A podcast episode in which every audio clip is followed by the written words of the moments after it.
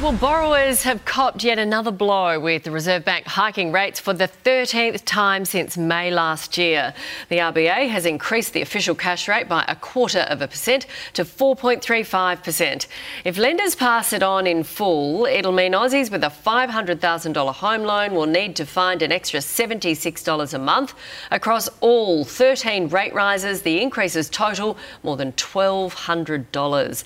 A $750,000 home mortgage mortgage will go up by another $114 a month. That translates to an additional $1,800 in monthly repayments since the hike started. For more, I'm joined by RateCity's Research Director Sally Tindall. Good morning to you. Morning, Nat. Do you think the banks will pass it on in full? Well, no word from the banks yet, but let's look at the last 12 rate hikes. And yes, absolutely, they will pass it on in full. I am happy to be wrong about that, but I don't think I am. What we will be scrutinising is whether they pass this hike on to savers, because banks typically pick and choose um, whether some savers get a hike and whether they miss out. But if you've got a uh, mortgage, you've got to plan for another 0.25% hike on your interest rate. So, how long till it filters through?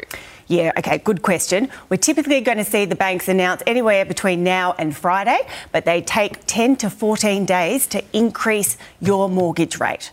After that time, they actually take between two and three months for that extra money to come out of your mortgage. So if you've got a variable mortgage, that extra money is not coming out till probably January of next year. That all said, do not wait until January of next year to start taking action. Start paying that extra now so that you know you can make this higher repayment. And while you're at it, add on another rate hike and start paying that too. What if you can't? Like, it's easy to say that. No, I know, I know. What if you can't? Yeah. Because we had Mark Bouris here yesterday saying this could push us into recession.